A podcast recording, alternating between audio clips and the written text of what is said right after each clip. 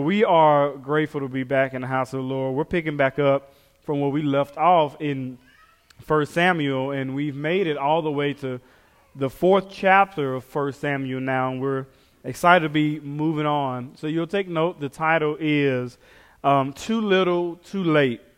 Too Little, Too Late. And as we flesh this sermon out, that, that will have a little bit more context for you. Now, you have all heard, like I've heard, the term, you know, wrong place, wrong time. But many of us have probably experienced firsthand wrong place, wrong time. For the most part, this typically means that there was some sort of opportunity that was initially afforded to us, and then we missed it. More specifically, it was probably an opportunity that was previously pre- presented to us, and we actually failed to act accordingly on it when it was initially presented. Now, for most of us, this means nothing more than a few years of reflection and maybe a little bit of regret. You think, man, if I had done this at that time, or if I had done that at this time, I would be here, or if I, I would be there. If I had just listened to my parents when they told me to do this, then I would be better off than I am right now. Sometimes for us, that's the extent of it, right? If I just listened, taken this advice, done this, done that, I'll be a little bit better off. But there are also those times, I think all of us could pinpoint a few of those in our lives, and we think that, you know, because I didn't do this thing or because I didn't do that thing, I still live with the consequences of that decision I made, no matter how long ago that decision was made. There are sometimes that there are consequences that are so severe that it doesn't just last a few years here and there. It doesn't just last a decade, but it lasts the rest of our lives. And I think every time we point back, those are almost always some sort of divine spiritual encounter where we knew what the truth of what God's word has said regarding a matter, and yet we disregarded what he said. And because of that, there are those lifelong ramifications. Now, this is twofold, and we're going to work through this sermon, but I want to go ahead and give it to you now. There are two things that poor timing will do. The first one is poor timing will have eternal ramifications for the unbeliever. Poor Poor timing will have eternal ramifications for the unbeliever. That's the first thing. The second thing is that poor timing will leave the believer with lifelong regret. And so the impact is not as significant, you would think, just by reading that, but it doesn't mean that the believer has less to bear than the unbeliever. And as we go further, this is all going to make sense to us in this sermon. Now, before we get into it, I think one of the things that we do need to understand is that God has timing to everything that he does. God has timing to everything that he does. And we are told this in the book of Ecclesiastes in chapter three. He tells us, you know, for everything there is a season and a time for every matter under heaven. There is a time to be born. There's a time to die. There's a time to plant. And a time to pluck up what is planted. There is a time to kill and a time to heal. A time to break down and a time to build up. There's a time to weep. And there's a time to laugh. A time to mourn and a time to dance. A time to cast away stones and a time to gather stones together. A time to embrace and a time to refrain from embracing. A time to seek and a time to lose. A time to keep. And a time to cast away, a time to tear, and a time to sow. A time to keep silence, and a time to speak. A time to love, and a time to hate. A time for war, and a time for peace. Romans one tells us that there is a time in our lives where we have all received the general revelation of the knowledge of God's existence. Every single person that has ever existed with the capacity to be able to understand God and his creation has lived knowing at some point in their lives that there is an eternal creator who has made everything. We sang about it.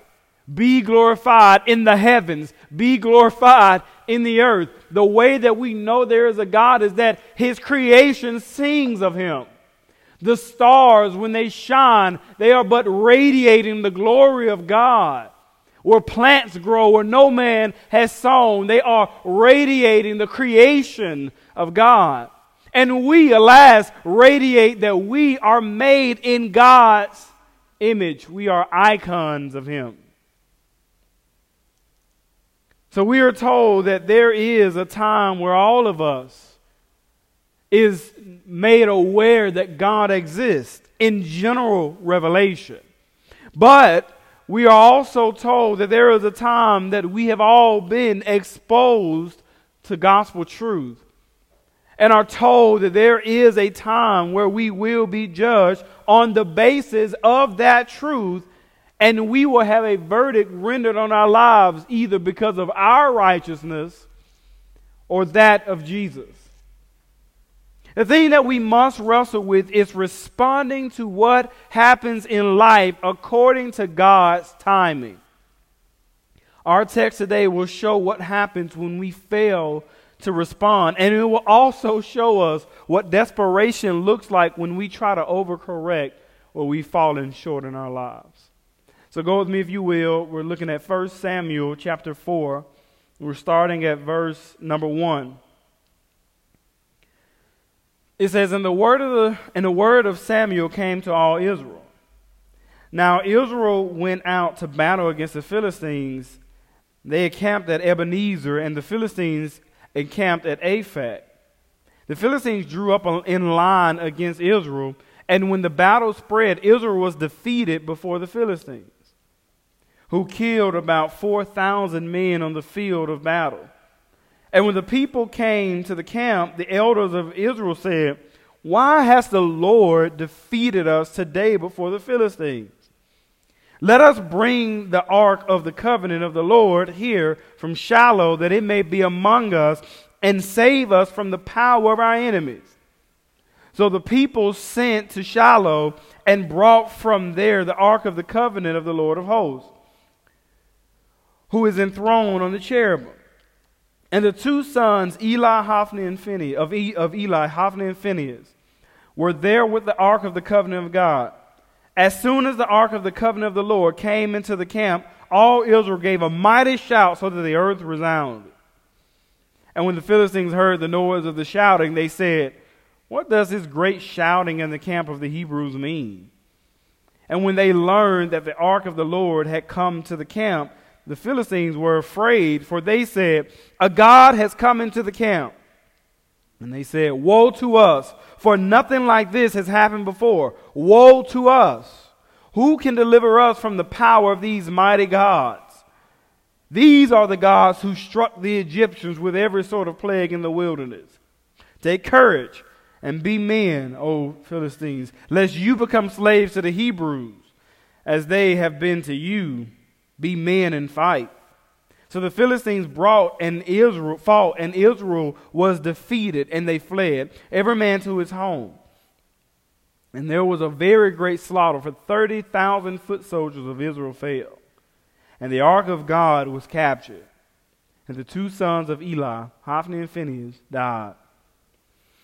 Now if you remember, after the immorality of Hophni and Phinehas was becoming even more prevalent, and even with Eli ignoring it, God spoke directly to Samuel concerning them, and he told him that Eli's son, because of their sin and because of the fact that their father ignored, they were going to die.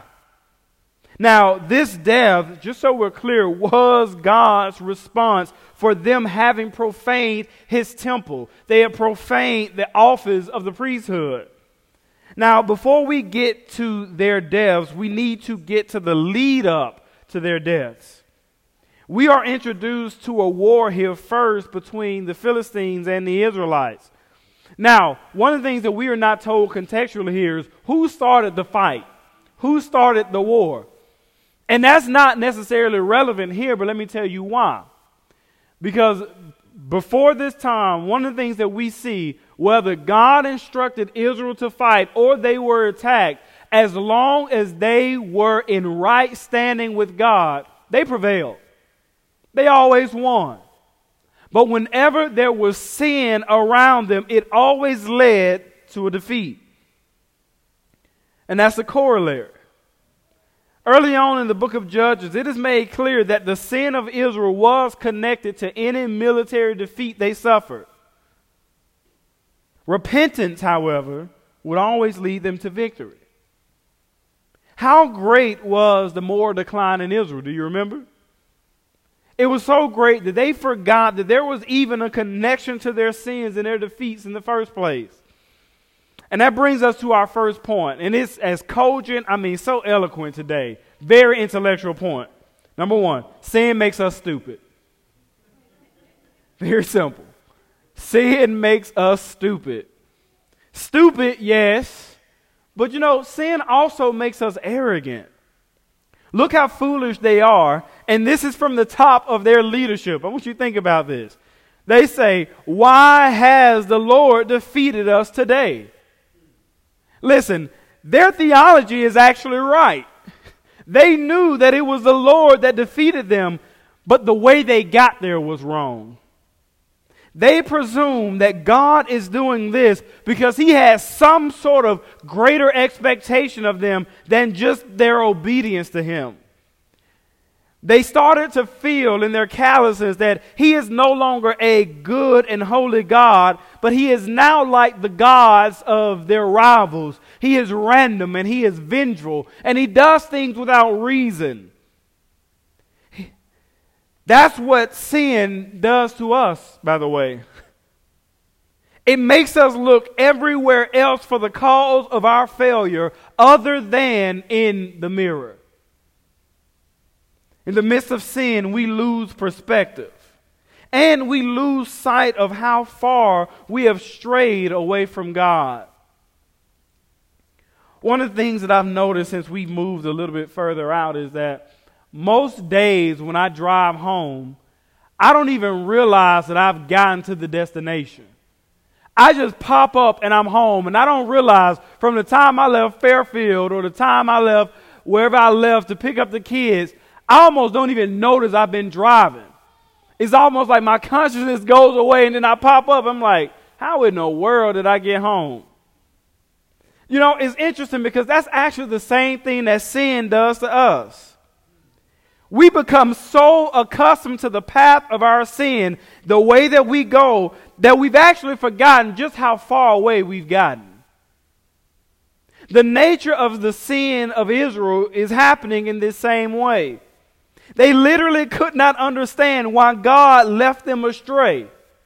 But this is the kicker. God had not left them. They left him.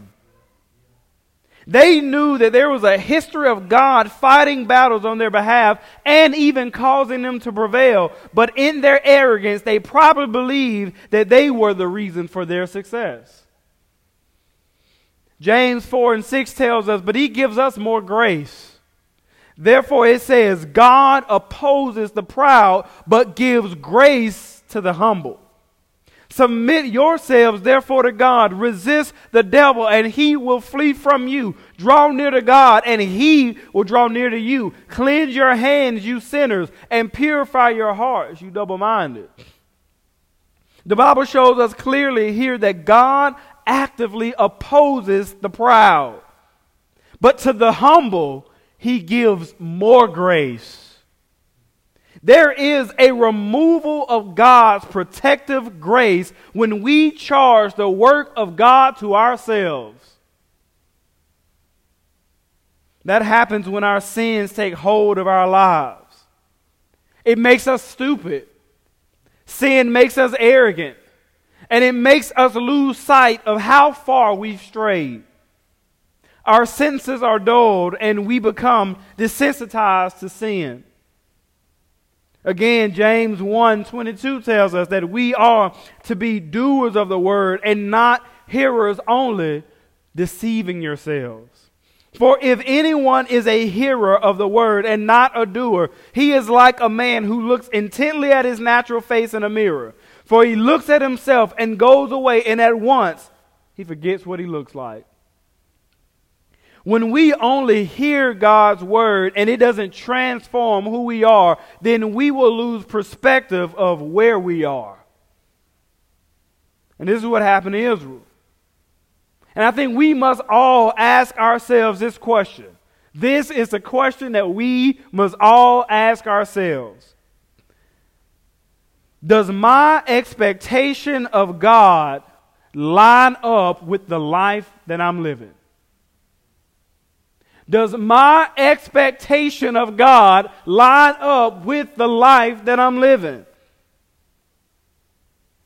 If I had a job and I never got to work on time, if I never did their job right, and if I always got into fights with my coworkers, why would I ever expect a raise or a promotion?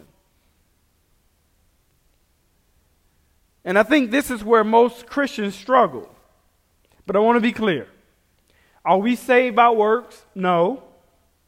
We are saved by faith in Jesus. Your obedience will not produce faith. But here's the kicker. Once we have been gifted faith, it then produces in us obedience. Jesus says in the Gospels that if you who are evil know how to give good gifts, then how much more will the Father give to you who asks? But how should one ask? The Bible says, we should ask according to His will. Well, how do I know His will? I must know His word. What is my response to the word? It must be obedience. I guarantee that if I was able to keep the job and I walked into the manager's office, they would say, "Brandon, you're delusional." Once Israel, the Israelites realize that God is not favoring them, then they try to come up with some cheap way to appease Him. So the first point is that sin makes us stupid. The second one is repentance, not good deeds, will get us out. Repentance, not good deeds, will get us out. Look, look at their cheap attempt to appease God. Let us bring the Ark of the Covenant of the Lord here from Shiloh, that it may come with us, come among us, and save us from the power of our enemies. So the people sent to Shiloh and brought from there the Ark of the Covenant of the Lord of hosts, who is enthroned on the cherubim. And the two sons of Eli, Hophni and Phinehas, were there with the Ark of the Covenant of God. As soon as the Ark of the Covenant of the Lord came into the camp, all of Israel gave a mighty shout so that the earth resounded. Look at what is happening with them. Once they realize that they are not going to prevail on their own, they then possibly do one of the dumbest things that you will ever see in the Bible. They go get the Ark of the Covenant, and they are now holding it up to God like, "Oh, God, is this what you wanted, God? We, we have it now. Here it is. Boom. Now do your God stuff." That's, that's their expectation. It's like, all right, we realize we didn't have it with us, but now you should favor us in this battle because here it is. This is what you're looking for. I mean, what a sorry attempt to appease God as if He's some fake makeshift God that we've learned about. They resorted to cheap flattery when they should have resorted to repentance. Remember, two weeks ago I mentioned that Joshua and the Israelites were going to fight and they lost the battle. But when they lost, Joshua knew that it was because there was sin somewhere in the camp of the Israelites. And so he pleaded before God because sin was not so familiar to him. And he could see that the effects that they were living with was because of someone's sin. See, they known about the way God was with Moses. They knew about the way that God had been with Joshua. And so when they fought their holy wars, they presumed upon themselves. And when they saw that God was not with them, they wanted to know, how can we appease Him? Now, this idolizing of the ark and thinking that they could summon powers from God, you know, as stupid as we may think they are, y'all know we do the same thing. We do the same thing. It just doesn't look the same way. See, you know, they didn't learn from their predecessors who had fashioned a golden calf, but there is this other component. They're desperate, and desperation always breeds disobedience. And disobedience has consequences. But look, you think we don't do it. You act like we don't make idols out of fasting. We don't make idols out of prayer, especially when we have sinned in some dramatic way, and it is a risk that the sin is going to be found out. We are no different than David when the word of the Lord came to him that his son was going to die, and he thought fasting and praying would change the will of God. Listen, there is nothing that you or I can do to change the will of God. Merely my prayer should always be that I have to accept what God allows, especially when what God is allowing is because of my sin. I cannot dig for myself a hole because of my sin and think that doing some mere act of obedience is going to be enough to get me out of it. So we do the same thing they did. That's not how it works. Now here, though they attempted, there was nothing they could do to change what God proclaimed through Samuel would happen. And that that was that judgment was going to happen to Israel, and judgment was going to happen on the life of Hophni and Phinehas. Now here's where we get into the meat of this sermon. Because Hophni and Phinehas are killed. They are killed in this battle, and God made it clear that this was happening because of the way that they rebelled. I want you to hear this. Sin has a price. Sin has a price. The wages of sin, the payment for our sin, is death. Now listen, does God suffer long? Yeah, he does. But there are ramifications for rejecting him. Why did I talk about seasons and timing in the beginning of the sermon? Because the Bible says that there is timing and a season to everything that God does. It says that there is a time to be born. And if there's a time to be born, there is a time to die. Now, the Bible says also that it is appointed to man once to die, and then the judgment. So what exactly is happening in our lives in between all that time? I can tell you what's happening. God is showing himself to us all throughout his creation. God is giving us encounters with people, and he is giving us this grace to come into the knowledge of the faith. He is suffering long with us. Now, like we see above, who does he give more of that grace to, though? He gives that grace to the humble. But you know what he does to the proud? He humbles them. But he has given us all common grace as he suffers long with us. Romans chapter two and verse three tells us about this. It says, "Do you suppose, O man, you who judge those who practice such things and yet do them yourself, that you will escape the judgment of God? Or do you presume on the riches of his kindness and forbearance and patience, not knowing that God's kindness is meant to lead you to repentance? But because of your hard and impenitent heart, you are storing up wrath for yourself on the day of wrath when God's righteous judgment will be revealed. He will render to each one according to his works. To those who by patience in well-doing seek for glory and honor and immortality, he will give eternal life. But for those who are self-seeking and do not obey the truth, but obey unrighteousness, there will be wrath and fury. There will be tribulation and distress from every human being who does evil, the Jew first and also to the Greek, but glory and honor and peace for everyone who does good, the Jew first and also the Greek, for God shows no partiality. Listen, there is a time to sow, and there is a time to reap. Paul says here that God has given us grace and time and kindness, not to let us think that we are escaping his judgment, but rather he has given us all this time, hoping and desiring that it would lead us to repent.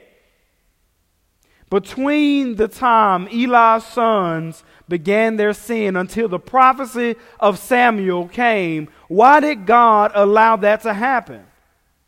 He was giving them time to repent.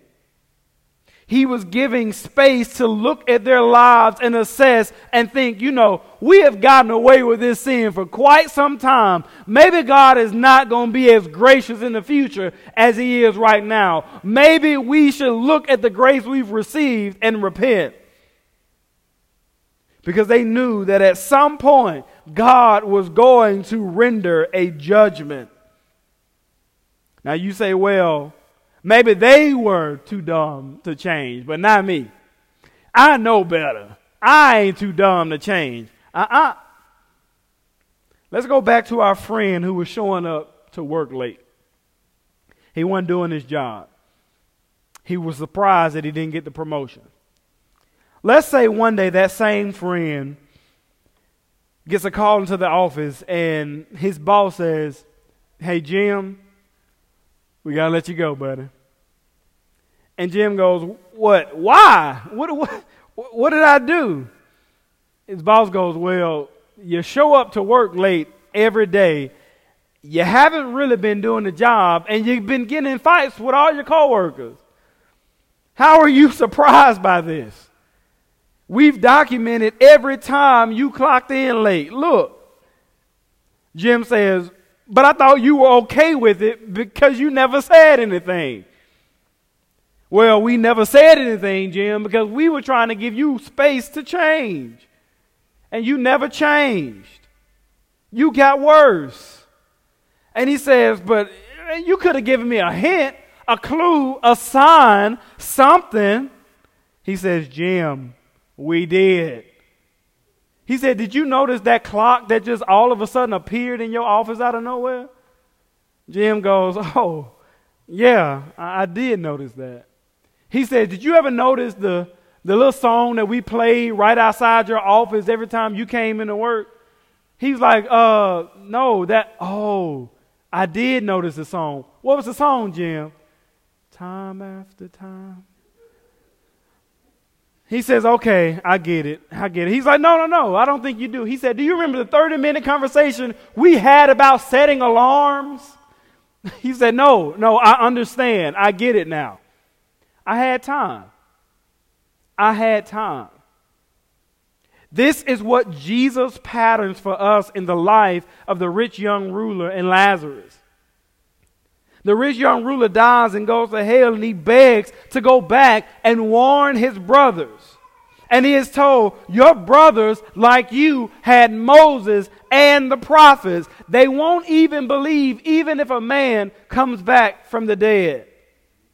The time was up for him, and he now realized that he had time with his brothers as well, and that time was wasted. See, there is this realization that we all must realize. On one end, we may realize one day, if we're not a believer, that I had all the time in the world and that time was wasted, and I have to have to accept the judgment that will be rendered for my life. I have to accept that my works are not found faithful. But there is coming a day as well we may realize that even if I am a believer, that there were people in my life who had a judgment rendered on them, and I knew they weren't believers, and I never shared my faith.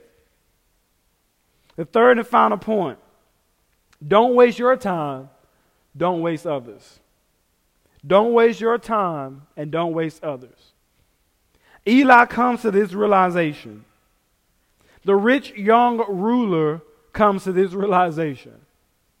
I had time for Eli. I had time to influence my sons.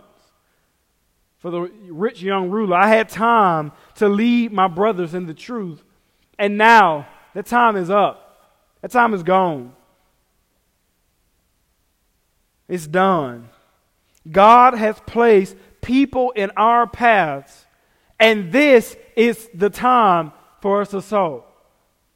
The Bible makes it clear. It says you are to work while it is day, because there is night coming. And when the night comes, no man works. This is the time for us to be sowing into people's lives and realize that every person that we come in contact with, that person is ground. You want to sow seeds of the truth and the gospel into that ground, hoping that it grows into the good fruit of salvation, so that when the great harvester comes, when the great reaper comes, that there will be fruit, not just fertilizer.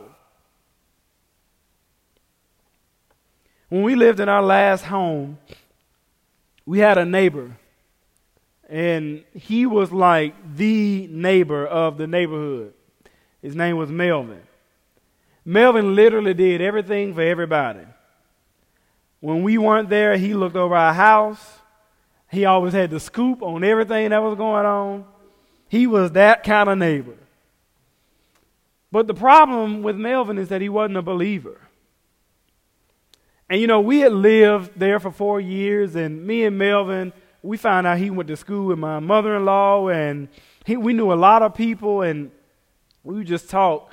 Sometimes he'd be watching the kids while they play, throw the football with them, go on walks with Krista around the neighborhood. I had to keep my eye on that, though. But, you know, you know, I, I knew about Melvin. I knew the life that he was living. And I was like, you know, I know Melvin's not a Christian. And after about four years, I was like, you know, I need to have this conversation with Melvin about his life, because I know what's going on. And I kept putting it off, because I was like, all right, Melvin's in his early sixties, so, I mean, he still has some time. Um, I'm not too worried about it. He's right next door. I always have this opportunity to share, and I just kept putting it off. One day, me and Krista were leaving out of our subdivision. As we were leaving out, we actually saw the paramedics pulled in, and we both said, oh, I hope we're not, they're not going to our neighbor's house. And so much so, because Melvin's mom lived in the same house, we even said, oh, man, I hope they're not, you know, checking on his, his mother. And I had this, you know, sinking feeling. I said to Chris, I said, I hope they're not checking on Melvin. Well, sure enough, we get back home, and, you know, you can always tell when something's not right. You can just feel it. And the next day, Melvin's niece came next door, and she knocked on the door and told us that Melvin had died. Just in an instant, I mean, just in one moment, Melvin was gone. And in that moment, yeah, there's grief. I'm grieving that Melvin isn't there anymore, but there's also this overwhelming sense of regret. There is the realization that for him, that time is up. I had not been to him the true friend that I should have been. I had not shared the truth with him the way that I should have. I mentioned in the beginning of the sermon, for the unbeliever, that can be, you know, the risk of their eternity. But for the believer who knows what's right and knows the truth, when we don't share, I'll never be able to outlive that regret. I'll never be able to outlive the burden of knowing that I had a man right next door to me that I saw every day, and I never thought, just share the gospel. Listen, we have a limited amount of time with everyone. And I can guarantee you, no matter how long a person lives, it's not enough time. You're going to always think, no matter how long they live, I wish I had more time. I wish they had more time.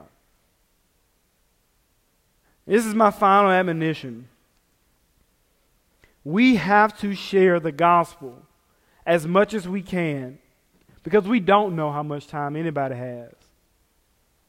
This is why God charges us to share. Yes, God knows who will respond and be saved, but we don't. And so every person you come in contact with, specifically if you know that person's life, that person is ground.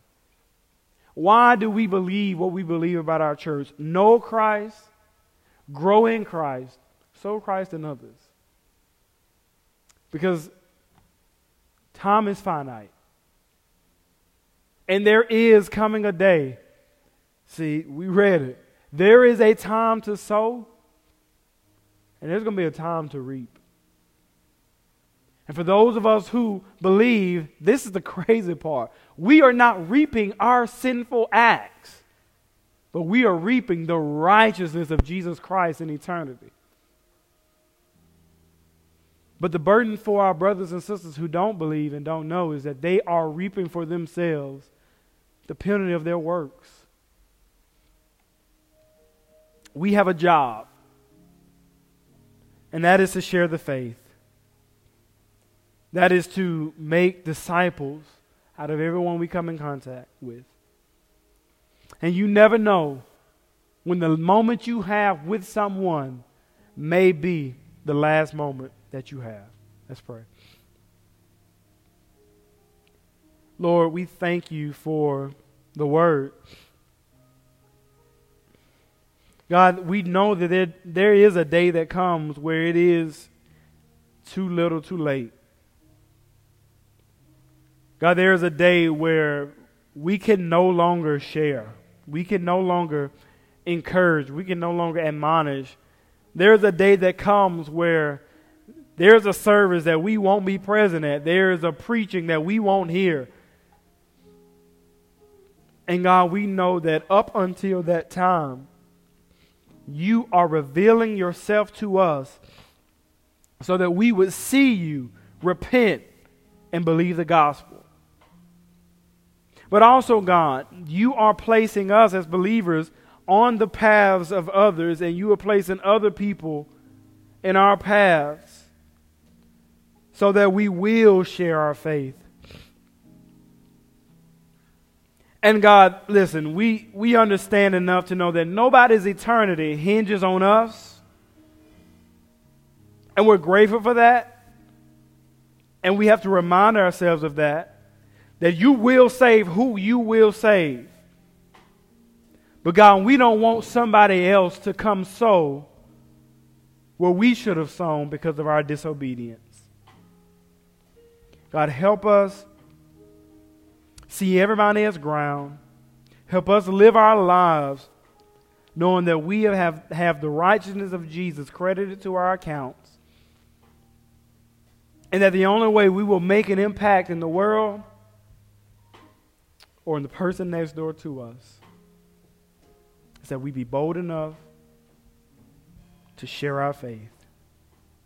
God, if there's anybody in this room who who feels like the rich young ruler, who feels like Hophni and Phinehas, who seem like they are escaping the judgment of God, Lord, I pray that this sermon is um, a warning and a reminder that there is a time coming. God, none of us know when that time is. It may be for some of us, it may be decades from now. Some of us, it may be a few years from now. God, some of us, it may be a few weeks from now. We don't know. But God, help us see that you are our only hope for salvation. You are our, you are our only hope to escape the wrath and judgment of God.